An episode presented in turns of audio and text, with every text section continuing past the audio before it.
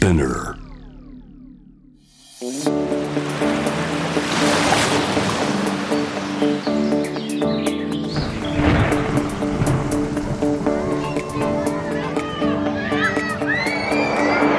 SDGs Explain for Business SDGs を仕事に生かすナビゲーターは SDGs を軸に活動するワールドロード CEO 兼ハフポスト日本版プロデューサーの私平原伊文とニュースサイトハフポスト日本版編集長の竹下隆一郎です。この SDGs を仕事に生かすは国連が掲げる持続可能な開発目標 SDGs を日々の仕事に生かすヒントをゲストとのトークセッションから探していきます前回はフランスと中継を結んでいろいろとお話聞いたんですけど今日は平原さんが六本木のスタジオではなくて北海道にいるんですよね。そうなんです、はい。今北海道のニセコからはい。今お届けしております、なるほど。何しに行ってるんですか、遊びに行ってるんですか？遊びに行ってないですお仕事で来ております、はい、ど。うですか、はい。北海道は？そうですね。あの北海道これまで結構やはりスキーだったり海鮮のイメージが強かったんですけども北海道のニセコ町が、まあ、SDGs に対してどういうあの取り組みをしていてかつ小さな世界都市から環境循環型の都市づくりですね。これに対してどういうことをしているのかっていうのがすごいクリアに分かりました。なるほど。ニセコって確か5000人ぐらいしかいないんですよね人口がそうなんです、はい。5000人しかいないからこそ、まあ、みんなが住民参加型のまちづくりを心がけています。例えばどんなことやってるんですか？やはりニセコといえば雪なので暖房をつけずに暖かくできるようなお家づくりだったりそれをあの住民の方々がアイディアを出してものづくりからそれもニセコのものしか使わないという形でお家を作ったりしているそうです。うん、SDGs とはどこでつながるんですかね？暖房を使うとやはりこう環境 CO2 を排出したりするので暖房を使わない住宅作りっていうところで環境配慮をしております。なるほど。面白いですね、まあ、はい。前回はパリでしたけど、本当パリから北海道まで同じ SDGs というキーワードであの同じ言語で話せるというのは面白いですね。なんかつながってきますね。そうですね、はい。本当につながってきます。はいで今日も、はいあのすごい素敵なゲストをいらしていただいてるんですよねはい。今回のゲストは、損保ジャパン取締役執行役員サステナビリティ担当、酒井佳代子さんです。なるほどではゲストをお迎えする前に SDGs 関連ニュースをお届けしたいと思います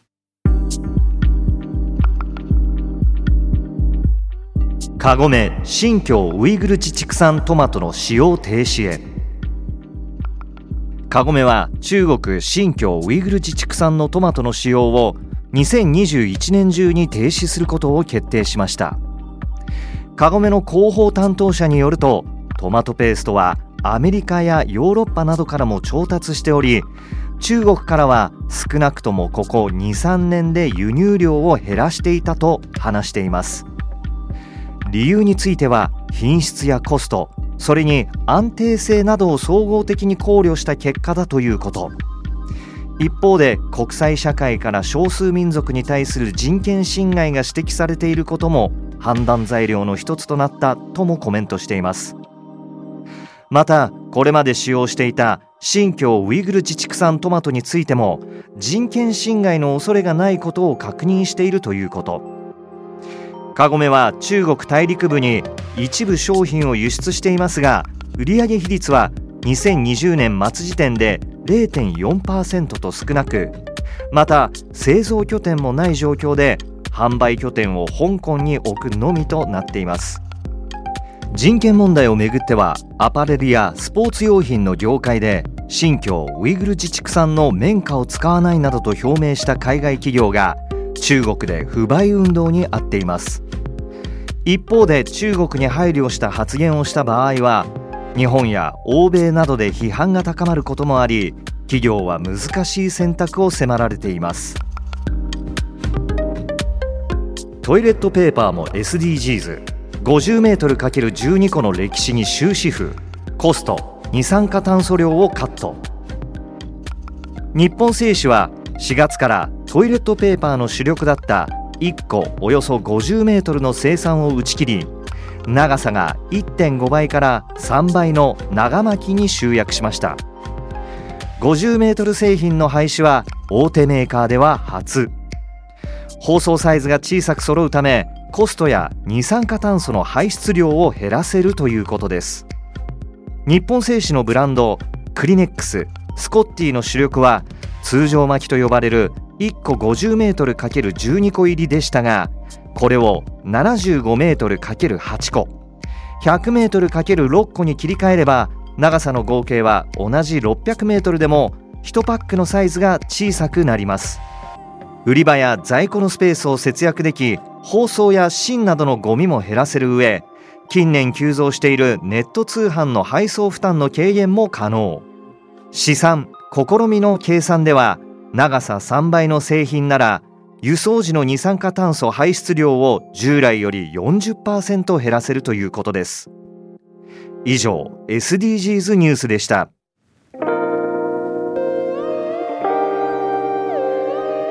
改めまして SDGs を仕事に生かすナビゲーターの平原伊文です。竹下隆一郎です。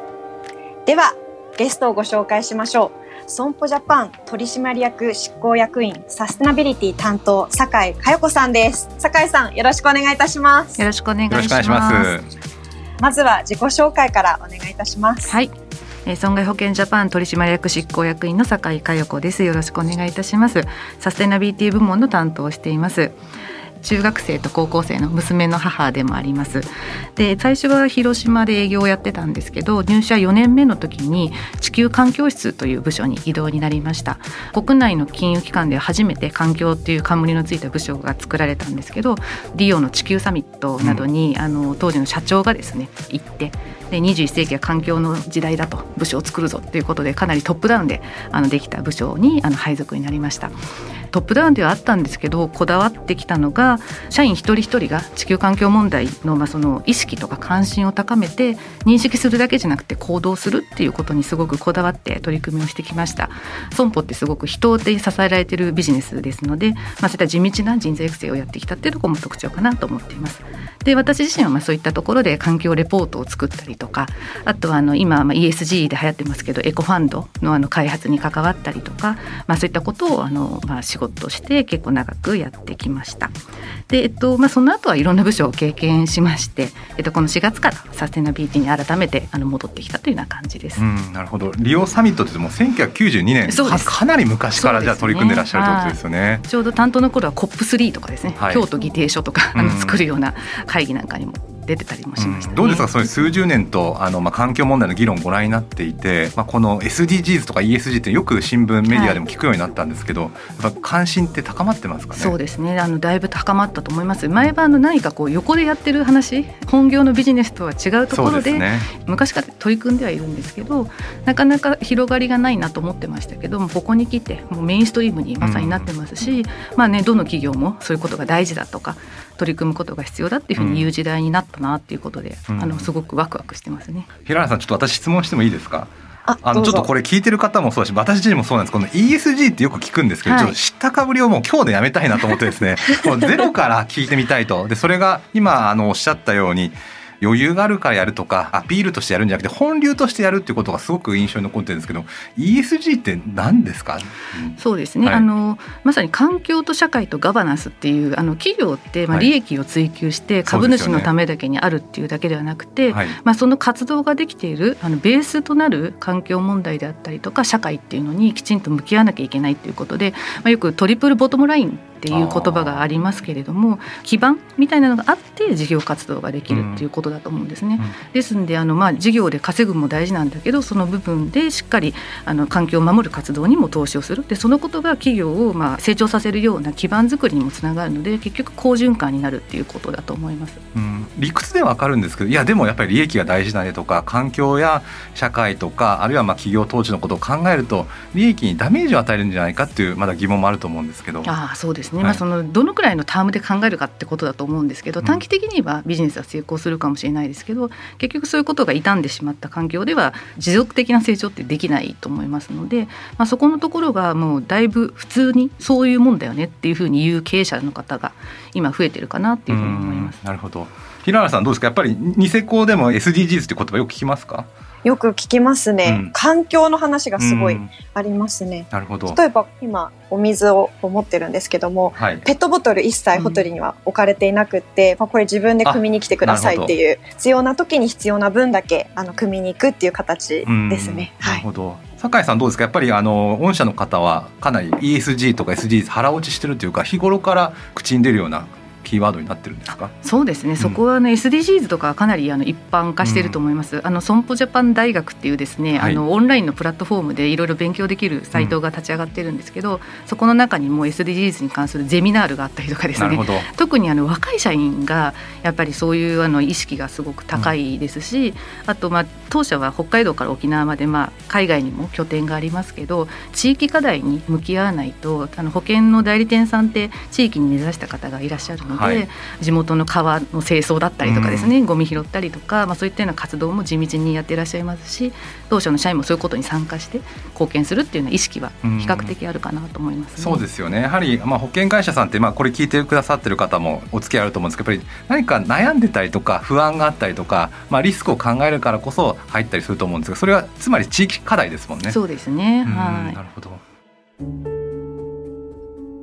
まあ、これまでリスクというとですね例えばまあ保険会社さんだったら火災とかあるいは地震とかですねあるいは個人でいうとまあ病気というのがあったと思うんですけど今後は気候変動とかですねあるいは異常気象とかあるいは逆に石炭火力とか古いエネルギー地球にダメージを与えるエネルギーを使ってしまうと消費者からそっぽを向かれるとかあるいは環境団体から批判されるとか、まあ、そういったリスクも出てきてると思うんですけど、その新しいリスクについてはどういうふうにお考えですか？そうですね、あのいろいろまあ例えば脱炭素を目指して風力発電だったり、太陽光発電だったりいろいろなまあ設備を作ったりっていう時に必ずその設備がうまく稼働するかなとか止まっちゃったあの自然災害で壊れちゃったとか、はい、止まってしまった時の利益保証だったりとかそういうところも全て保険でカバーもできますしあと当社あの東南アジアとかだと天候インデックス保険というですね、例えば農業従事者が干ばつとかがあると穀物ができないのででそうすると農機具を売ってですね借金を返すとかそういうことになってしまうという時に、まあ、干ばつに関しての保証をあのまあマイクロインシュアランスっていうんですけど、まあ、すごく小口の保険で保証してあげると、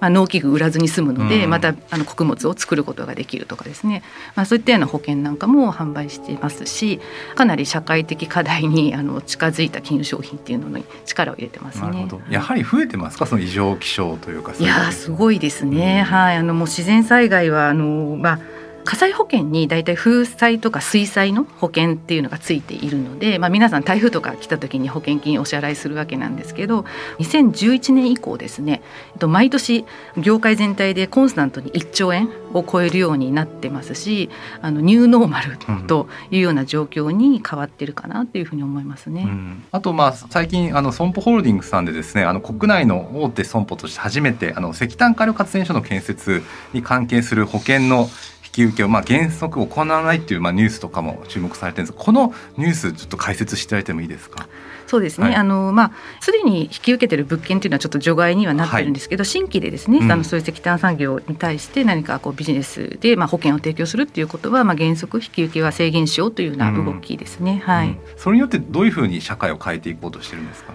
まあ、あのやはり生成エネルギーへの転換っていうところが、まあ、あの地球的な課題だと思いますので、はい、まあ、そういった方向感にまあエンゲージメントをしながら変えていくっていうことで、ネガティブに捉えるというよりは、あの対話をしながらあのそういったことを応援していこうっていうような立場ですかね。なるほど、なるほど。そこはすごいですね、平原さん。そうですね。ちなみに酒井さんご自身としてこの環境問題に取り組み始めてからどう変わりましたか？そうですね。あの私自身は結構環境 NGO の方々とお付き合いがあって、うん、いろんな共同のプロジェクト、環境教育のプロジェクトだったりとか一緒にやってたこともあるので、子供がちっちゃい時からかなり森の幼稚園だったりとかですね、あと田んぼの再生プロジェクトだったりとかに一緒に子供を連れて行ったりとかしていまだに彼女たちも森のことが好きですよ。私もよく行ったりはしていますね。はい、やはり会社としてもその NGO の方とか NPO の方と、あのエンゲージメントというか付き合うってこともあるんですか？そうですね、うん、ずっと市民のための環境公開講座っていうのを93年からやってるんですけれども、はい、それなんかはあのまあ保険会社というか企業が持っているインフラを使いながら、環境 NPO の専門性で講師の方をお呼びしたりとかして、でそうするとすごく相乗効果でいいプログラムができるっていうような経験をしているので、非常にこう共同っていうのは、あの力を入れています。はい、なるほど。どうですか平原さん。あのなんか NPO と NGO のと企業さんの関係が変わっていくってるような気がするんですけれど。あのよく企業のコンサルティングとかも平原さんされてると思うんですけど、はい、まあ、コンサルタントもある意味そういう役目ですよね。あのちょっと企業の外から経営のことをアドバイスするとか助言をするとか、こうコミュニケーションが変わってきたかなって思っていてこれまではこうこういう課題ありますよねこうした方がいいんじゃないですかっていうコミュニケーションだったんですけどもただあの最近ではどっちかというとどういうことできるかなっていうこう対等なフラットな目線で、まあ、一緒になってこう未来を考えながら作っていく競争していくっていうところがすごく強いですね。あとはそういうステークホルダーでいうとあの若い人もそうだと思うんですが例えば就職活動の時に受ける時ってそういう何か御社の ESG の取り組みはどうですかとかそういう質問って増えてますか？すごく増えてると思います、うん、あの面接官とかをやってもですねあの社会貢献だったりそういう ESG の取り組みとかをすごく見てくださってる学生さんって多いですしあと最近面白いなと思うのはあの損保を受ける人って昔は例えば銀行と政保と損保とか受けてる方が多かったんですけど、ねはい、最近は通信と建設と損保とかいう方が多くて、でななんでかなと思ったらその社会のインフラだと思いますと。だからそれがなくては困るような業種、まあ、要は社会に貢献したいとか公共性が高いっていうことで目指すなんていう声もすごく聞かれるので、やっぱり若い方ってそういうまあ、社会貢献マインドみたいなものが高まってるのかなっていうのを実感しますね。いろんなこう面接だったりあとあの御社のこう社員の方々がフィードバックを得る中で酒井さんとしてどういうふうに企業経営が今後変わっていくのかなとかそういうところはどうでしょう？そうですね。あの本当に保険っていうのは目に見えない商品なので、まあ、それをこう説明する人の魅力だったりとか思いだったりとかっていうのがものすごく反映するビジネスだと思ってるんですね。であの今商品も、まあ、昔はどこで入っても自動車保険も一律だし、うん、火災保険も一律料金も値段も一律だったっていう感じなんですけど今はすごくそのお客様目線でいろんな商品が出てきてますけどいかにその社会的な課題だったりとか困ってることに寄り添える商品が作れるかっていうふうなことを考えるのはやっぱり人なのでそういった意味だとマインドがあの ESG だったり、まあ、SDGs みたいなところを意識する社員の気持ちが本来の商品に反映していくともっと世の中を変えられると思いますし、うん、すごく大切だなっていうふうに、うん、例えばどういう商品になるんですかね？そうですね。あの、まあ、エコファンドなんかもまさにそうですよね。あの環境に配慮した企業に投資をする商品っていうのもありますし、まあ、あとはあの今自動運転とかもですね進んできていてこれまでは人が運転しているののリスクっていうのを見てきましたけど、うん、また新しい形のその自動運転に対するリスクなんていうのも出てますし、うん、あとはあの防災減災ですね。保険って起きた後にこれまで支払ってたんですけど予測してここが激甚災害が起きそうだっていうのを AI とかで分析をしてでその前に対処をするとかですね。あともしくは起きてしまった後も避難所でサービスが受けれるとか要はこれまで保険金払っておしまいだったのがもっと現物支給のサービスだったりとかいろいろと工夫をしてきてるので、まあ、予兆と支払った後っていうののサービスっていうのもあのもっとこう深めていければなと思います。うんなるほど。リスクってすごくあの興味深い言葉なんですけれど日本人のリスクの考え方って変わってきてますかね？あの私すごいくせ者だと思うのが自然災害って言葉なんです。まあ、自然災害なので、まあ、仕方なく起こってしまうと。でも実際はあの、まあ、いろんな科学的データ出てますけど人間の活動によってそれが早まったりとかあるいは本来なかったような災害が出てきてると思うんです。その辺って考え方って変わってますかね、はい、そうですね。やはりデジタルが進んできているので、はい、データが蓄積できてるっていうのは変わってますね、うん、あの過去はもう本当に統計でですね過去にこんなお支払いをしたのでこういう保険の値段っていうふうに決まってたんですけど、はい、今はかなりデジタルでこの地域が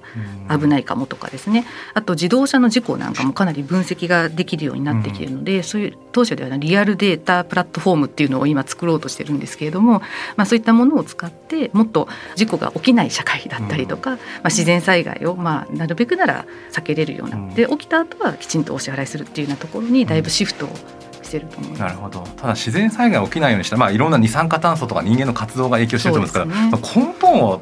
根絶するのは結構大変ですよね。そうですね。はい、はい、そこは本当にあの意識の問題もありますよね。うん、あのただ最近のまあ、小学校とかの教育って相当変わってきていて、はい、あの昔の人は大人になってから学んでたことをもう当たり前のようにやる世代になってきているのでそういった方々だともうそれって当たり前だよねってだいぶ変わってきていてまたそういう方々に対する商品だったりとか研修だったりとかも出していかなきゃいけないなと思います、ね、どうですか？間に合いますか？すごくリスクと向き合ってる 会社だと思うんですけどはいえー、もうこのままじゃ間に合わないのかまあなんとかなるのかどどっちですかね？いやもう相当危機感は高くなってると思いますけど、うん、でもあの前をね向いてあの取り組んでいかないといけないので、まあ、130年の歴史がある会社なんですけどもともとは例えばモータリゼーションの時に自動車事故がすごく多くなってでそれで自動車保険っていう商品はなかったんですけどやっぱり必要だって言って売ったとかですね、うん、昔は江戸の火消しですよね。あの要は木造建物が多くてすごく火事が多いところをあの火を消しに行ってたとか、まあ、そういうまあリスクがあるところに立ち向かってきたのが当社の DNA なので、まあ、また新しいニューリスクはいくらでも出てくると思いますけど、いろんな商品を提供していきたいなと思いますね。あとなんかさっきの酒井さんがおっしゃっていたそのマイクロインシュアレンスのところなんですけども以前私あの青年版ダボス会議に参加させていただいた際に、うん、まあ、いろんな国々の方々に保険の質問をちょっとしててあなたにとってこう保険って何ですか？って聞いた時に発展してる国が持つものでしょっていう印象がすごく強くってそうなった時にこうマイクロインシュアランスっていうところってどのくらい今認知されてるのだったりあとどんな種類があるのかっていうのをちょっともう少し聞きたいなって思いました。はいありがとうございます。あの本当におっしゃる通りで保険っていうことの仕組みがわからない途上国の方々ってたくさんいらっしゃって当社もあのもともとその穀物のあの先ほどの天候インデックス保険を出す時にですねタイの村の方に行って説明をするんですけどまずそのなんか突然来たあの外の人に 説明されてもわからないっていうのでかなり地元の銀行さんとかそういう信頼のおけるパートナーと組んでご説明をしたりとかあと資料なんかもですねあの絵本みたいなこういう仕組みですよっていうのが分かりやすく説明できるようなものを作ったりとかいうことでまずその売る前ににこういう仕組みであのあなたの生活があの助かりますよっていうようなことをすごくあの説明するっていうようなことはやってますね。で種類は本当いろいろで例えば干ばつもありますし洪水もありますしどんなリスクでもあの蘇生はできるんですけど売り方としてはあの保険会社が行って売るというよりは現地のパートナーだったり金融機関だったりとかそういうところと組んであのコラボレーションしながら販売してるっていうケースが多いですかね。なるほど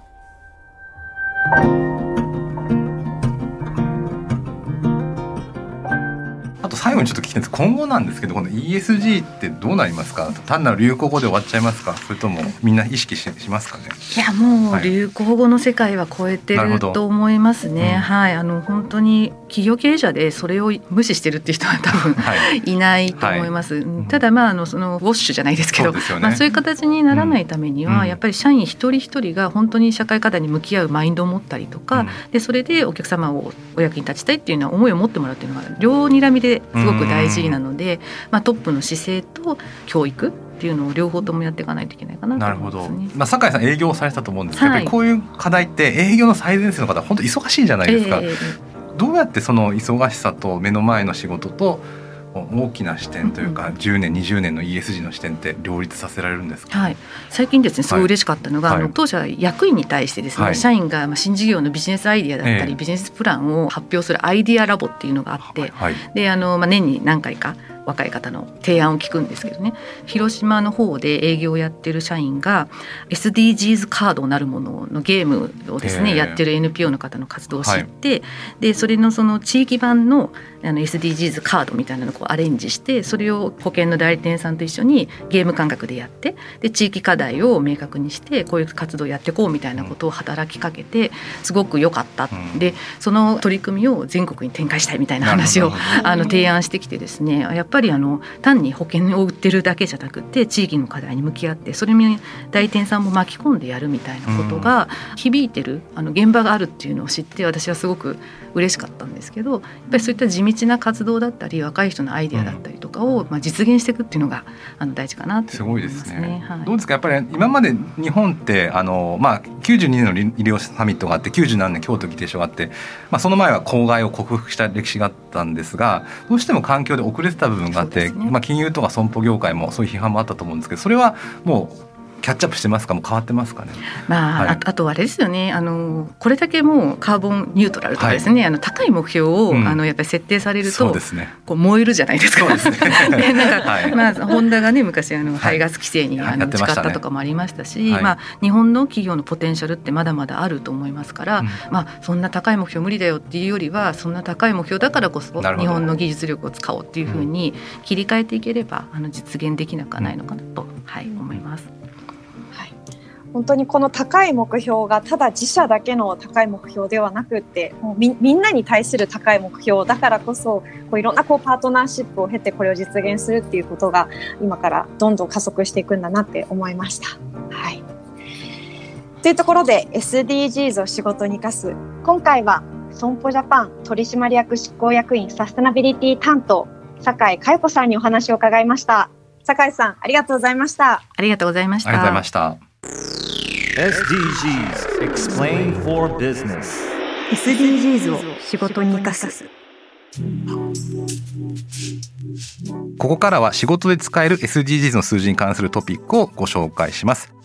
今日の数字はですね25%です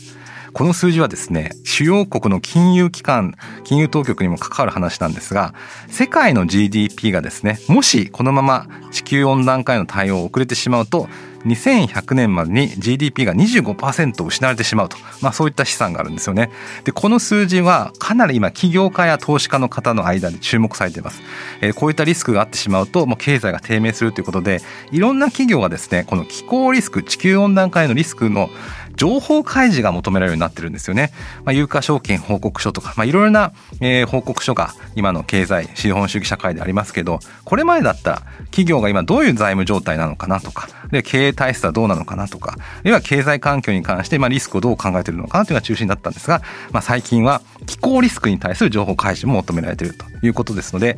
有価証券報告書っていうのがあるんですがそこを見てみると自分の会社の報告書を見たりとかあるいは気になる企業の報告書を見てみるとちゃんとした企業はちゃんと書いてあるので、まあ、ここを見てあ将来こうなるんだとかあるいはこの会社はこんなことを考えてるんだなっていうことを見るのがおすすめなのでぜひ検索してみてください今全部ネットで載ってます。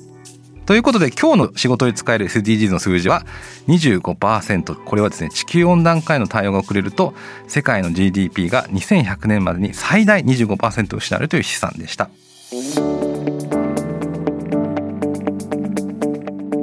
お届けしてきました SDGs を仕事に生かす今回は損保ジャパンの酒井佳代子さんにお話を伺いましたが竹下さんいかがでしたか？そうですね。やっぱりこのリスクっていうことに対する考え方があの大きく変わってるなっていうのはすごく感じましたね。本当に自然災害がどんどんどんどん増えてまして、まあ、そこに保険会社として果敢に対応してしようとしてますしあるいは保険を引き受けないことによって気候変動をまあ食い止めるというか、まあ、地球の危機をなんとか防ごうとしてるっていうのを感じました。で当然まあ今まで日本っていうのは金融とか損保でまあ遅れてるという指摘もあったんですけど、まあ、社内からどんどん変えていってるなっていう印象が出てきましたね。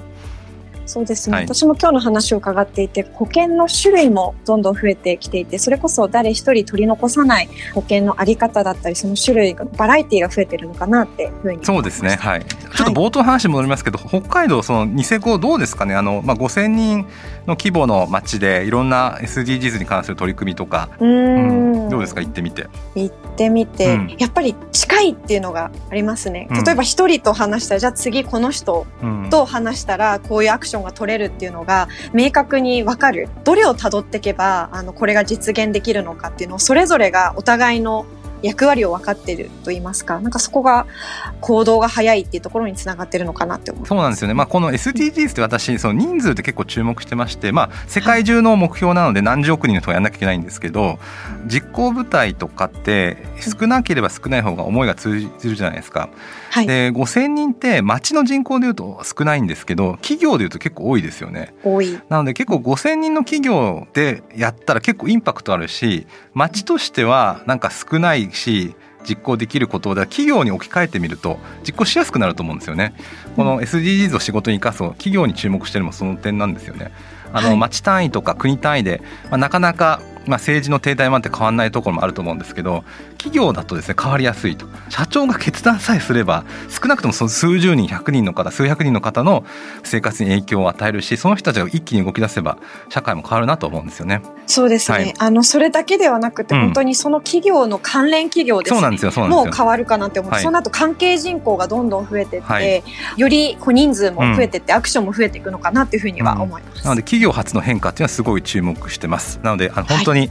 ぜひ皆さんもですねこの日常のビジネスにもなんか SDGs を取り入れてほしいなと思ってます。そのお手伝いをこのポッドキャストができたらいいと思うんですが、まあ、今後も新しいエピソードを配信していきますので Apple Podcast、Amazon Music、Spotify Google ポッドキャストでフォローお願いいたします。これまで配信したエピソードもぜひチェックしてみてください。このプログラムの質問感想取り上げてほしいテーマなどはぜひハッシュタグ SDGs を仕事に生かすでツイートお願いします。生かすの漢字は活動の活です。ということでここまでのお相手は平原イブンと竹下隆一郎でした。